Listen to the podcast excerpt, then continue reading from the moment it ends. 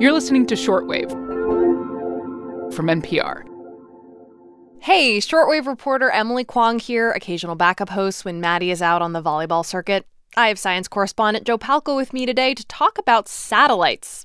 But not just any satellites, a special nanosatellite called a CubeSat. Yep, it's a tiny satellite. It's it's about the size of a standard-sized Rubik's Cube, and you can join them together to make larger CubeSats, if that's what you have in mind.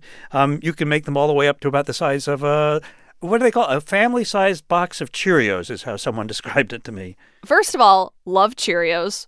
So much deliciousness in such a tiny package. Yum. And second, a CubeSat sounds pretty small for something that has to operate in space. These are satellites, right? Yes, and in the past, they were fairly limited, and they were kind of things that you could, oh, maybe try this or try that, but they were sort of throwaways. And suddenly in the last uh, maybe five, six, seven years, maybe even longer than that now, gotten very sophisticated. And they've also been going into deep space, which is what's really got me amused. Wow. Okay, so today we're going to meet some scientists who are doing cool things with CubeSats. And we'll talk about how these tiny satellites are starting to play a big part in exploring space. Okay, Joe, we're talking CubeSats. Where should we start? Well, let me start by introducing you to Hannah Goldberg. She's a systems engineer at a company that makes CubeSats. But in nineteen ninety-nine, she was an undergraduate at the University of Michigan, majoring in engineering.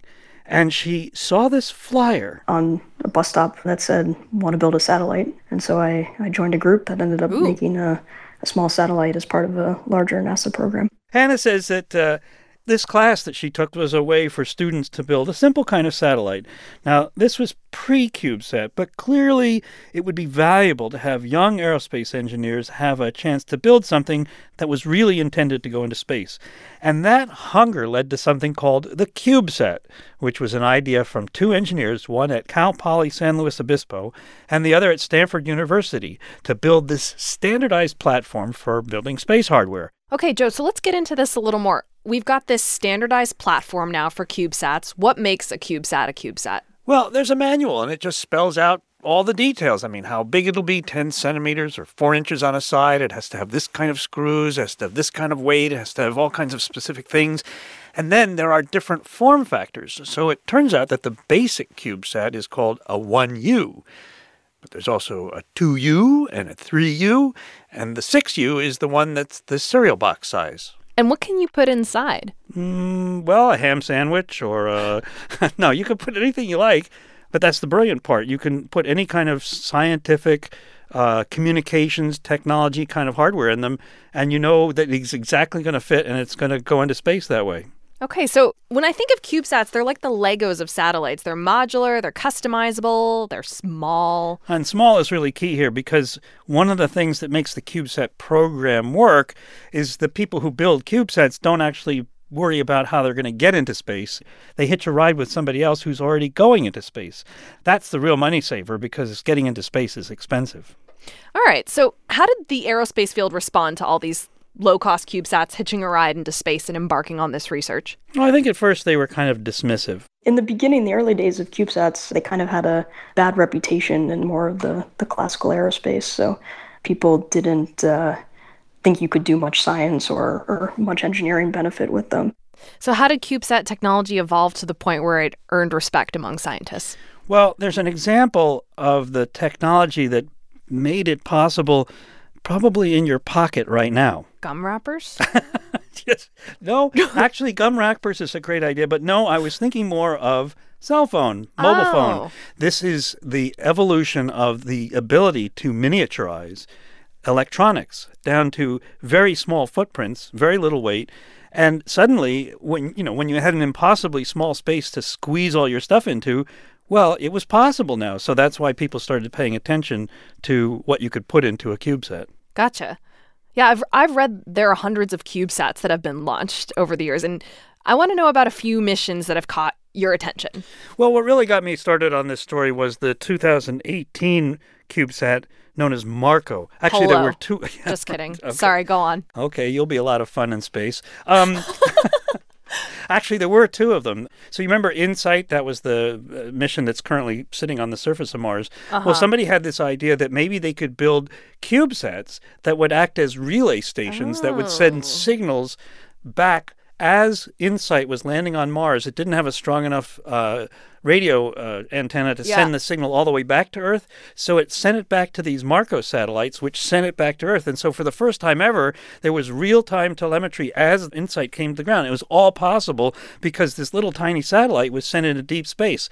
So suddenly, you're not just thinking about CubeSats in Earth orbit, you're thinking about CubeSats in deep space. And so I think that's really cool. Very neat. And when you say relaying telemetry, Marco was playing a role in telling people down on Earth what was happening on Mars with the InSight mission. Is that what it is? Right. InSight saying, hey, I've just deployed my parachute, or sure. I've just got my ro- retro rockets on, or I'm this far above the ground. And all that information was coming back to Earth through Marco.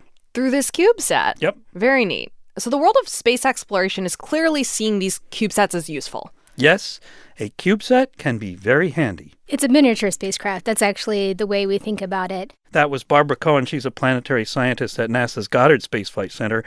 She's part of a team that's using one of these six U CubeSats about the size of a cereal box that uh, is for a mission called Lunar Flashlight.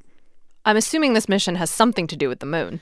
No, it has to do with the Luna moth. No, you're right. It is the it is the moon lunar one. Yep, that's true. Lunar Flashlight is designed to look for exposed water frost in the permanently shadowed regions of the moon. So once Lunar Flashlight is in orbit around the moon, the spacecraft will shine a laser into those regions which are at the south pole uh, of deep craters that never see the sun. So those are places that never see the sun. So those are very, very cold regions.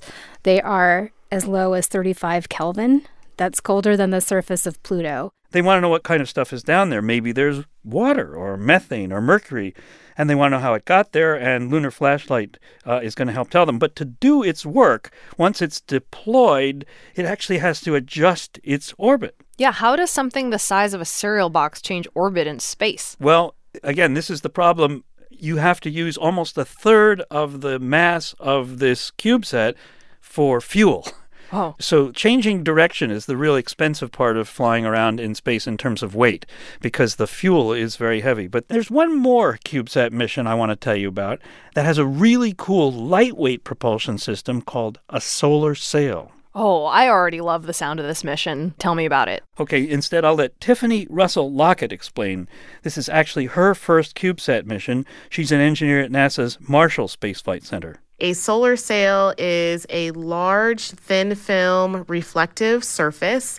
Think of um, like a sailboat or a large kite. Um, but instead of using wind to propel itself, it uses sunlight.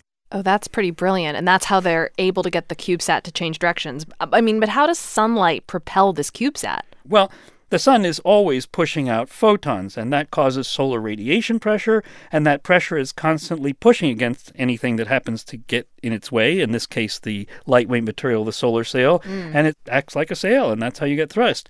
And the sail, by the way, is square in shape, and about each side of this sail is about the length of a school bus. And if you want to see a really amazing video, go watch as this thing, they've unfurled it a couple of times, and oh my goodness, it's huge because it packs into this tiny little space and unfurls to this huge thing about the size of a tennis court.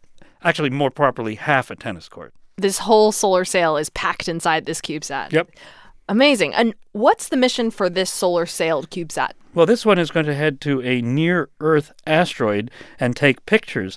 And they want to learn more about this asteroid's shape, its size, it, it, how it rotates, what color it is, what it's made of. And to do that, we're planning on getting to within a kilometer of the asteroid for our closest uh, flyby, and then we'll just keep going after that. So this CubeSat will fly off into the sunset on the power of the sun. Well, metaphorically, I don't think we have sunsets in space. There's nothing for the sun to set over, but I take your point. Joe, when are these missions likely to happen? Well, uh, that's an interesting question, because the two last ones I mentioned, this Lunar Flashlight and the, the asteroid one, are supposed to go on this project called Artemis one, which is a rocket that's going to carry a capsule that's going to go around the moon and come back. And that's been delayed and delayed and delayed. So the cool thing is you get a free ride into space if you're a CubeSat. The bad thing is you got to wait till your driver's ready to go.